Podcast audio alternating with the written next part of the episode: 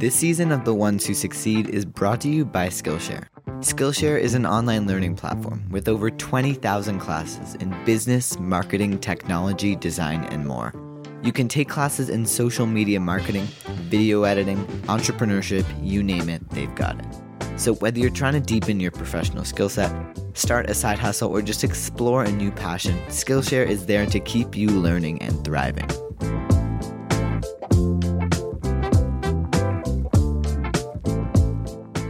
So join the millions of students already learning on Skillshare today, because Skillshare is offering the Ones Who Succeed listeners two months of unlimited access to over twenty thousand classes, all for free. To sign up, go to Skillshare.com slash succeed.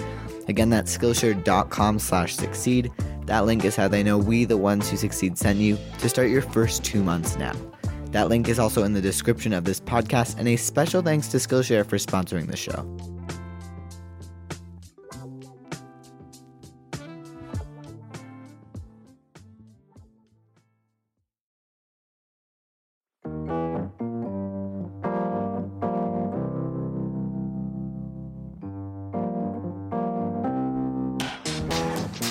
Welcome back to another episode of The Ones Who Succeed. I'm Campbell Baron.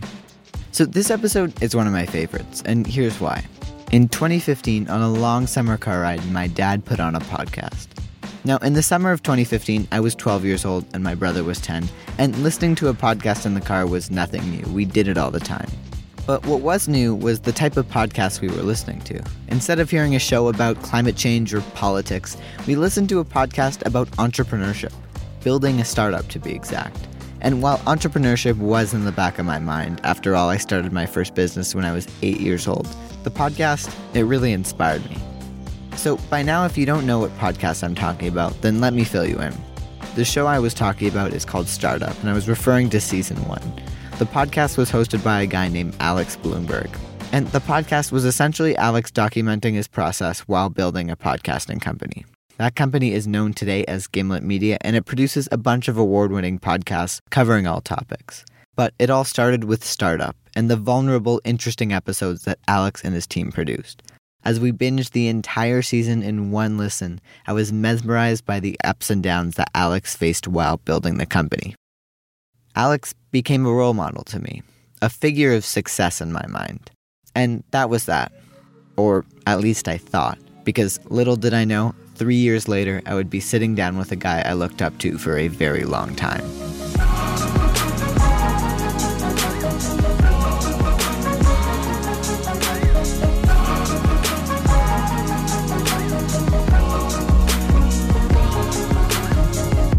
Hi, my name is Campbell Baron, and I'm a fifteen-year-old entrepreneur from Toronto, Canada, and you are listening to my podcast, The Ones Who Succeed, where each week I meet with inspiring entrepreneurs and talk to them about their journey to success. I don't think there's another company that I could have started. Like, this is the only company that I could have started, because like it came from doing something that I love, which is making podcasts. Hear their stories, experiences, and firsthand what it took to succeed in their field. Why am I doing this? Because I want to learn from the ones who succeed, and you can too.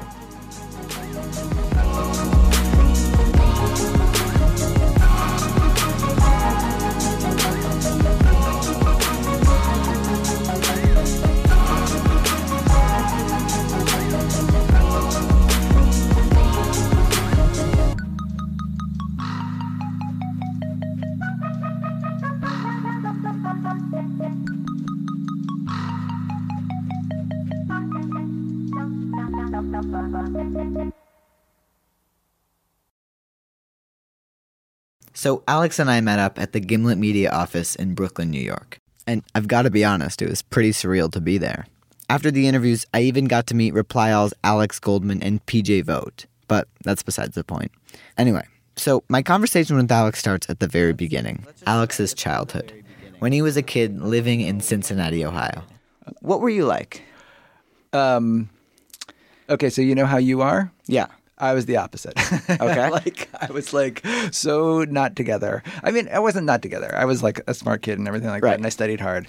But right. I, I, I had very little idea of what I wanted to do. Yeah. I didn't have, I wasn't very goal oriented. And I was like very much like a, um, I, uh, I was really into I was really into science. Science, right? So I was like a sci- I was a science student, and I did a lot of I, I was really into physics. Yeah, uh, it's like I took a lot of A P physics and stuff. And I sort of I think if if somebody had asked me what I wanted to be when I was your age, yeah. I wouldn't have known, and I would have been like, I don't know, I guess a, a scientist. Okay, what do you want to be?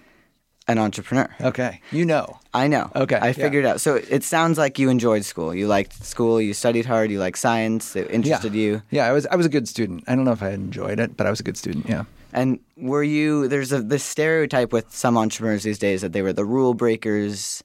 They kind of scribbled outside the lines. They got in trouble a lot.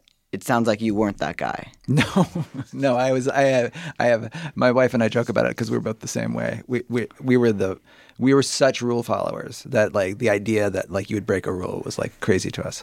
But I don't. But I wasn't like.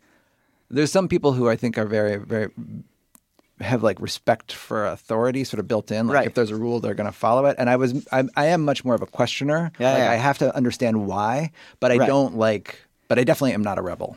You're not a rebel. No. And what about your parents? I, I think that a lot of entrepreneurs, you know, get influenced by what their parents do, or may, a lot of people at a young age get influenced by what your parents do. I know my, my dad is an entrepreneur, so I mm-hmm. think that definitely had an influence, or it came naturally. Were your parents entrepreneurial, either of them? Was there that?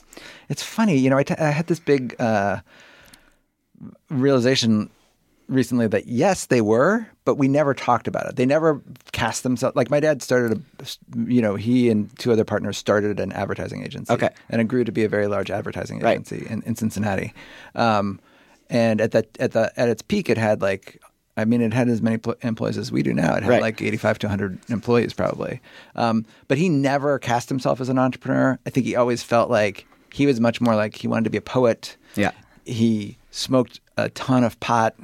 Like okay. he was a hippie, right? You know, and so, um, so I think he was like, so I, I he had a very complicated, c- conflicted relationship with his entrepreneurial sort of side, yeah. And I don't, and I think he didn't like it. And then my mom was a, was a civil servant; she worked for the city, but she also okay. started a program there, so she also was entrepreneurial. So they were both like so they, had these things, but they didn't they didn't talk about it that way. So they had that entrepreneurial spirit, yeah. But if if I talked to well, fifty, yeah, yeah, I guess they did, but they didn't talk about it. It wasn't something, yeah.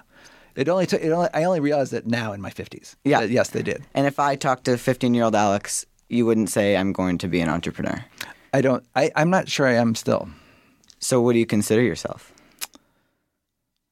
I consider myself a craftsman. A craftsman who who.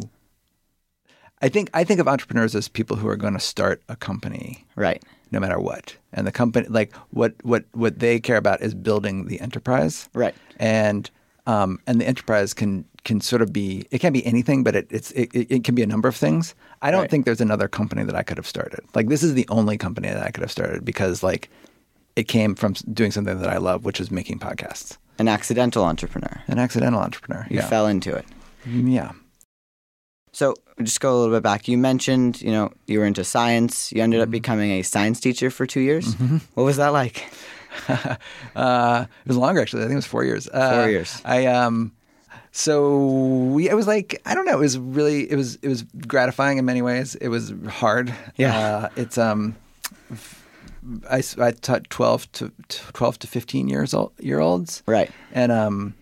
twelve and thirteen-year-olds are like just – they're volatile. Right. Yeah. And right. so it was like – it was very – and it's funny, you know, like teaching twelve to fourteen-year-olds, it's a little bit – it's it's the age where like you care about adults the least. It's, I it's think. so true. It's yeah. so true. You don't care about adults at all. You're just like trying to figure each other out. And like my kids now are young. They're like five and six and eight. Right. And like they they love us. They love talking to other adults. They love it. And then by the time, and then you get to be your age and you're sort of like, oh, I'm starting to figure out to be an adult. I'm right. like hang out with them. I'm interested in what they do. Yeah. twelve to fourteen, I felt like, do you ever watch this Charlie Brown? Yeah. Oh, yeah. Yeah. yeah. You Chris, know, the, yeah. the adults are wah, wah, wah, wah. Studying? Oh, yes, ma'am. You're absolutely right. We should have been studying, but you... May I say something, ma'am? You seem to forget... That That's what I felt like. Yeah. I felt like it didn't matter what I was saying. It was just wah, wah, wah, wah, like that in the background. So you, you're a science teacher for four years. Yeah. How did you make... You sp- obviously spent the majority of your career in radio. Mm-hmm. How did you make that transition? From radio to being or, an entrepreneur? Or, or no, from teaching to radio. Oh. I don't know. The, do you want the real answer? The real answer is that I do want uh, the real answer. Uh, my um, my girlfriend of a long time broke up with me, right? And I was devastated. And uh, she was going to go back to film school, right? And I thought she was going to get famous. And then I thought I was going to be supervising recess for the rest of my life. And so I was like, I got to make a change in my life. Yeah. I got to do something. And um, and I think the other way I was the other way that you're very different than me is that I didn't. It took me a long time to figure out that I could actually go for what I wanted. Yeah, it took me a long time. It's certainly not when I was fifteen. I didn't have the confidence to go for what I wanted. Right. Um, and um, and I'd always sort of wanted to be like media, like the way you, like I'd I'd always been a fan of sort of like media. I re- I've been reading The New Yorker since I was like twelve. Okay. You know, I'm like yeah. I kind of yeah, yeah. like I loved. Not long form nonfiction. That was my passion, yeah. you know, and I loved reading Harper's and I loved reading all these magazines. And that's really what I wanted to do. And so and I just thought like, well, I can never do that. That's for other people to do. Right. And I don't know why I thought that. Like imagine, like I don't know why it seems so astounding to me that like a middle-class Jew could succeed in media. I don't yeah. know why that seemed crazy. Like it did. And so, uh, and, and eventually I, and when I got broken up with, I, something about like the fear of failure that had been holding me back. I was like, well, my life is already a wreck, so there's nothing to lose here. So, I, right. so, I, so I, so I tried, and I, and I just This American Life was just starting up. It was this like tiny thing, and like it was like um, I knew that somebody that who had gone to Oberlin, which is where I went, was like working there, yeah. and I got introduced, and like, and I started pitching them stuff, and eventually I worked my way into being their ad- administrative assistant, um, and then. It just turned out that I had a sort of a facility for it. Coming up, how his career in public radio led Alex to start Gimlet Media and why he decided to document the experience and turn it into a podcast. I'm Campbell Baron. This is The Ones Who Succeed. Don't go anywhere. We will be right back after a brief word from our sponsor.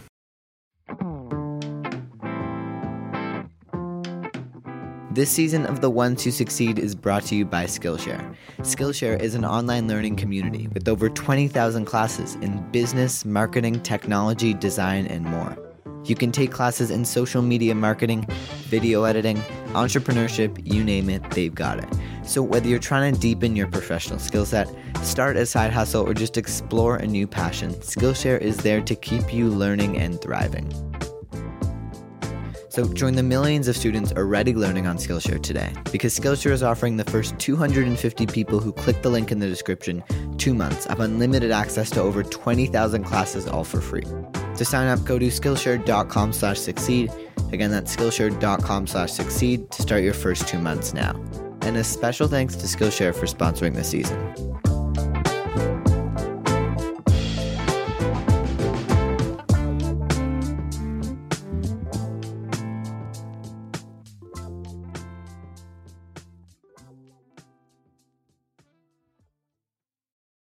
Welcome back to The Ones Who Succeed. I'm Campbell Baron.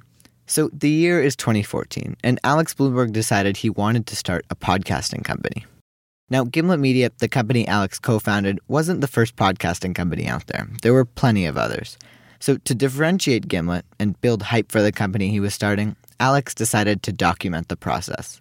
Specifically, turn the emotional roller coaster he was experiencing into a podcast.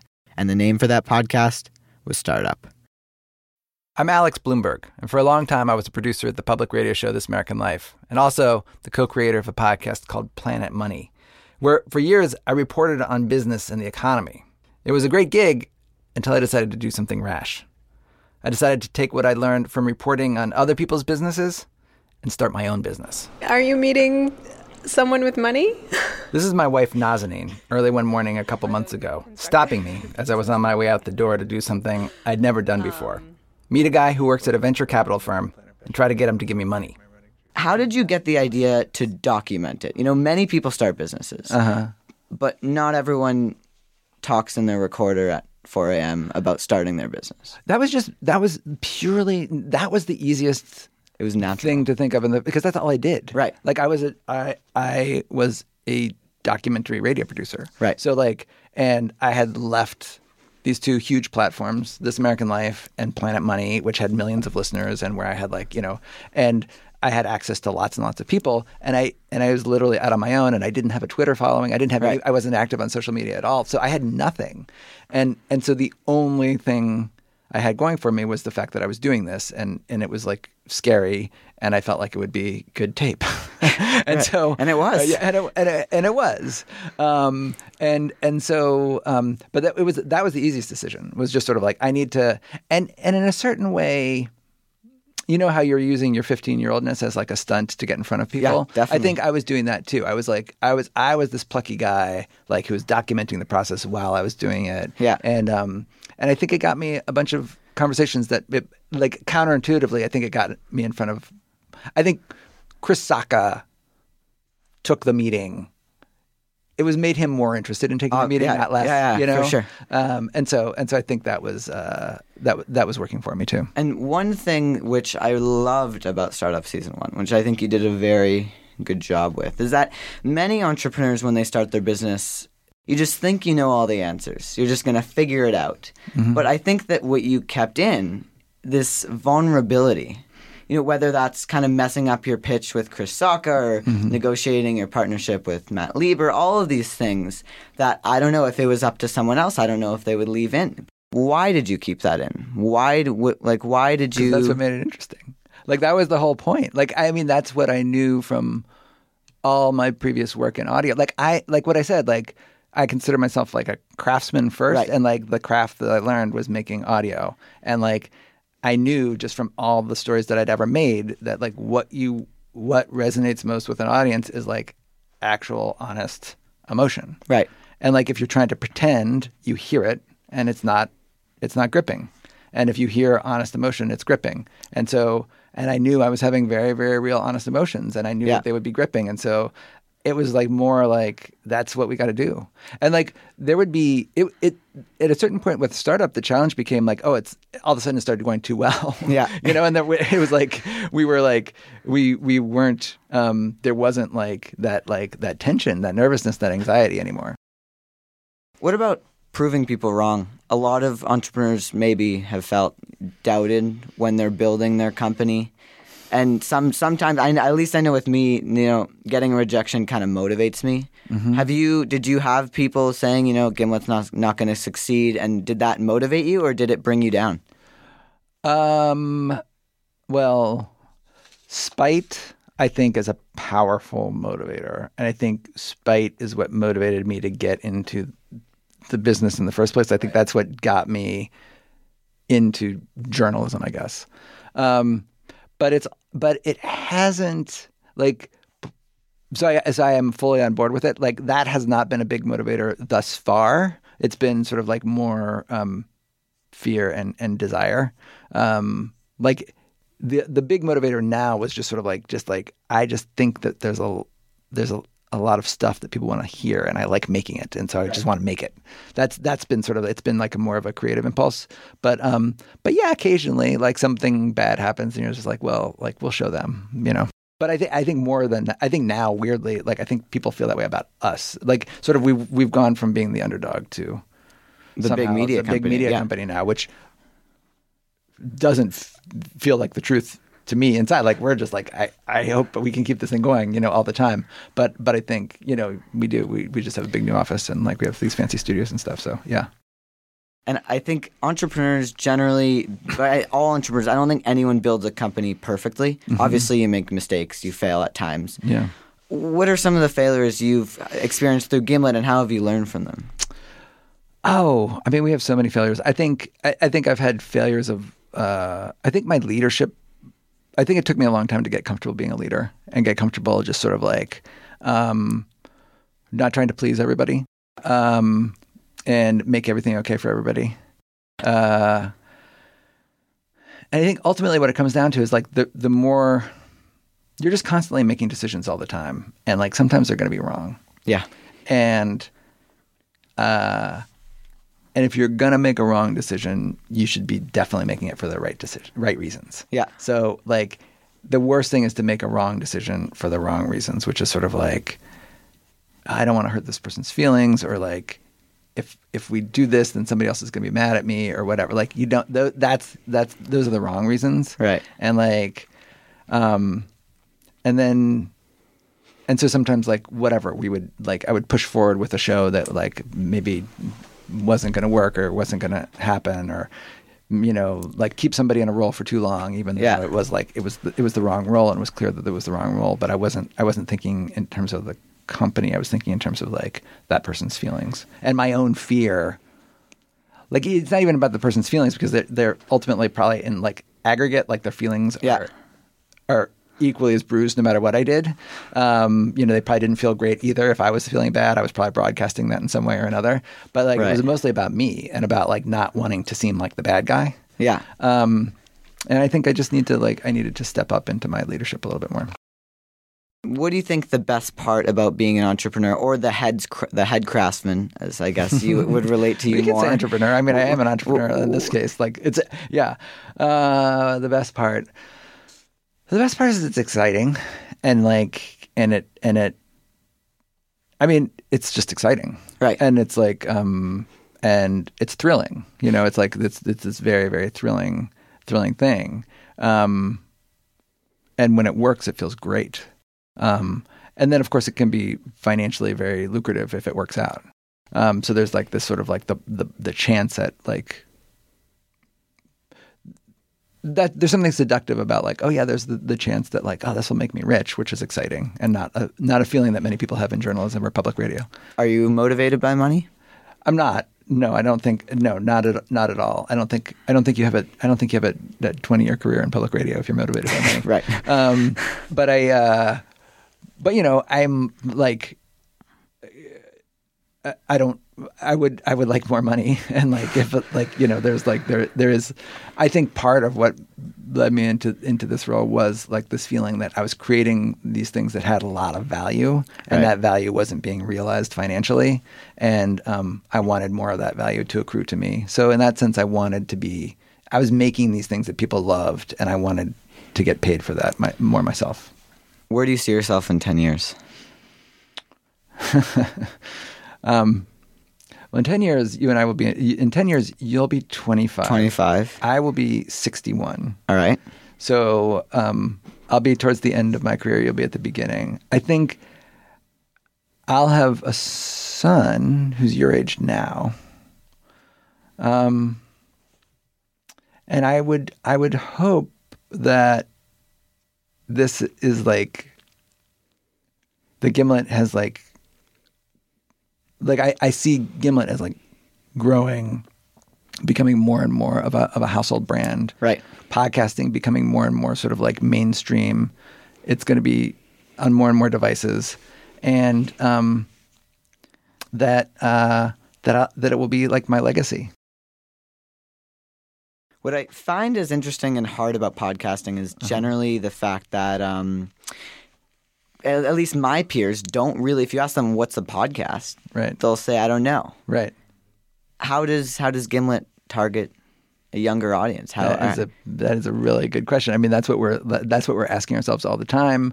Um, part of it is like this – I think part of it is the ecosystem has to evolve. Like, you know, you get into um, – uh, there's um, – you know, the, the platforms are coming along, and Google's like, you know, sort of right. like launching this big podcasting initiative, and Spotify and Amazon and um, with, with with the Echo.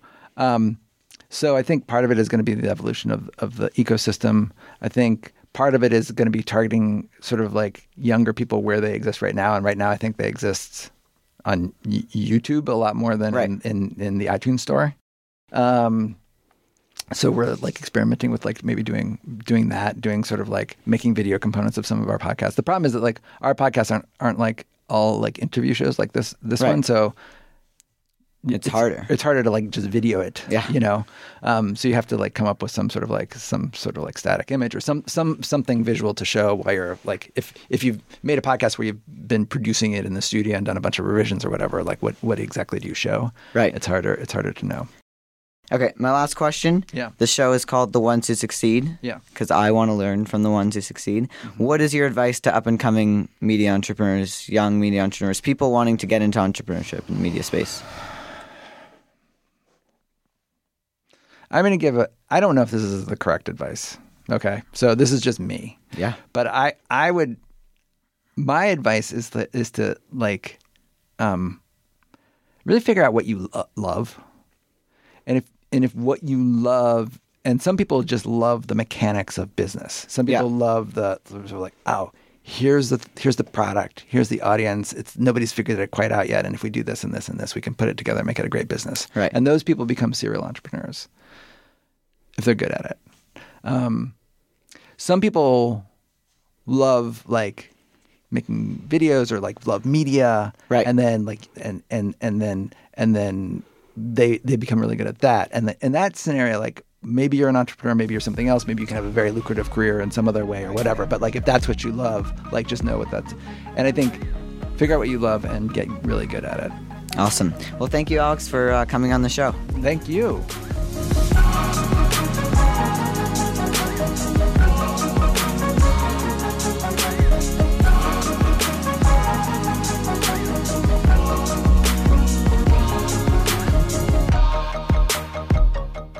All right, so that is it. That is my interview with Alex Blumberg. I hope you enjoyed. If you are interested in seeing our conversation in a shorter form YouTube video format, then make sure to check out the One to Succeed YouTube channel. The episode with Alex is out now. There's some cool drone footage and graphics in it. As well, you can see what Alex looks like. You can see what I look like. You can see what his awesome new office looks like. It's all a guaranteed good time. That is all on our YouTube channel. You can find that by searching w w w dot bit dot l y slash succeed youtube. There's no caps in that, by the way. You can also find our channel by searching The Ones Who Succeed in the YouTube search bar. And if you want to view this week's show notes, then swing by our website. It's w w w dot the ones who succeed dot com.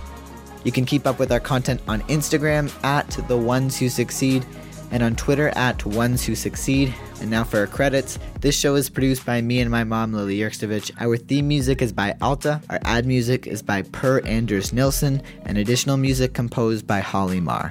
And additional audio by soundcloud dot com slash hear startup. Our executive producer is Robert Barron, and thanks again to Skillshare for sponsoring the show.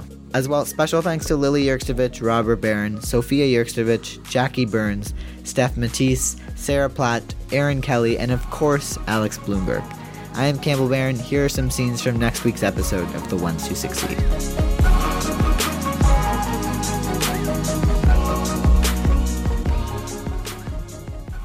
Next week, I talked to serial entrepreneur Nancy Lublin.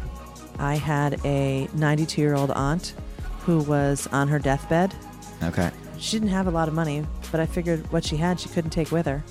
So in the hospital on her deathbed, I asked her for twenty-five hundred bucks. Now, I got the money, but I was not invited to my own family's Thanksgiving that year. Really? And I don't regret it. That's next week on The Ones Who Succeed. Until then, take it easy.